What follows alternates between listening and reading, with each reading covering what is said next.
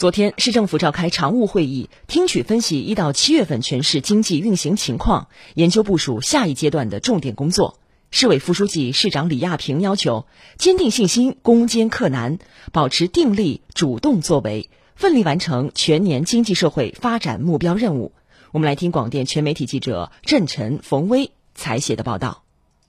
据了解。今年一至七月，预计完成规上工业总产值一点八四万亿元。七月份制造业采购经理指数达到百分之五十二点三，完成固定资产投资三千一百四十五点五亿元，同比增长百分之六点三，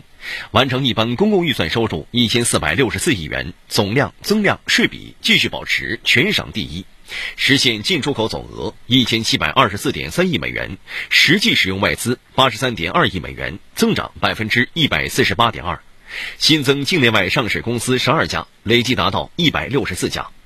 李亚平指出，三季度对全年目标任务完成起着极其重要的作用，要认真学习贯彻习近平总书记重要讲话精神，落实中央和省的决策部署，抓好六稳六保工作。稳住总量位次，抓好财税组织，强化监测分析，确保主要经济指标在全省全国位次保持稳定，力争增速好于全省全国平均水平。